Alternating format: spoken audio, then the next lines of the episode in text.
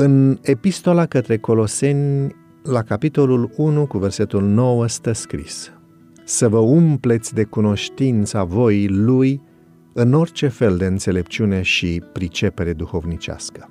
Epistola către Coloseni este plină de lecții dintre cele mai valoroase pentru toți aceia care sunt angajați în slujirea lui Hristos. Lecții care arată unicitatea țintei și înălțimea scopului ce poate fi observat în viața aceluia care îl reprezintă corect pe Mântuitorul.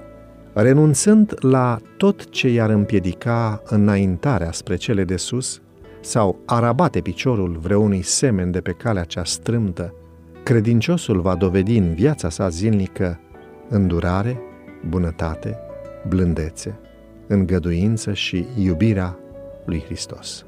Puterea unei vieți superioare, mai curate și mai nobile, este lucrul de care avem cea mai mare nevoie. Lumea ne preocupă prea mult mintea, iar împărăția cerurilor prea puțin.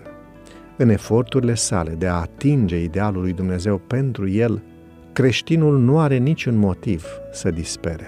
Desăvârșirea morală și spirituală prin harul și puterea lui Hristos, este promisă tuturor.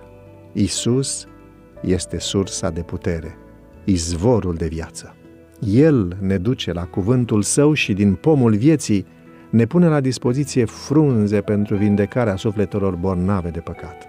Ne conduce la tronul lui Dumnezeu și ne pune în gură o rugăciune prin care suntem aduși într-o mai strânsă legătură cu sine, spre binele nostru, pune în acțiune mișloacele atotputernice ale cerului. La fiecare pas, noi luăm contact cu puterea sa vie. Dumnezeu nu fixează nicio limită înaintării celor care doresc să fie umpluți de cunoștința voii Lui în orice fel de înțelepciune și pricepere duhovnicească. Prin rugăciune, vigilență, prin aprofundarea cunoștințelor și a înțelegerii, ei vor fi întăriți cu toată puterea, potrivit cu tăria Lui.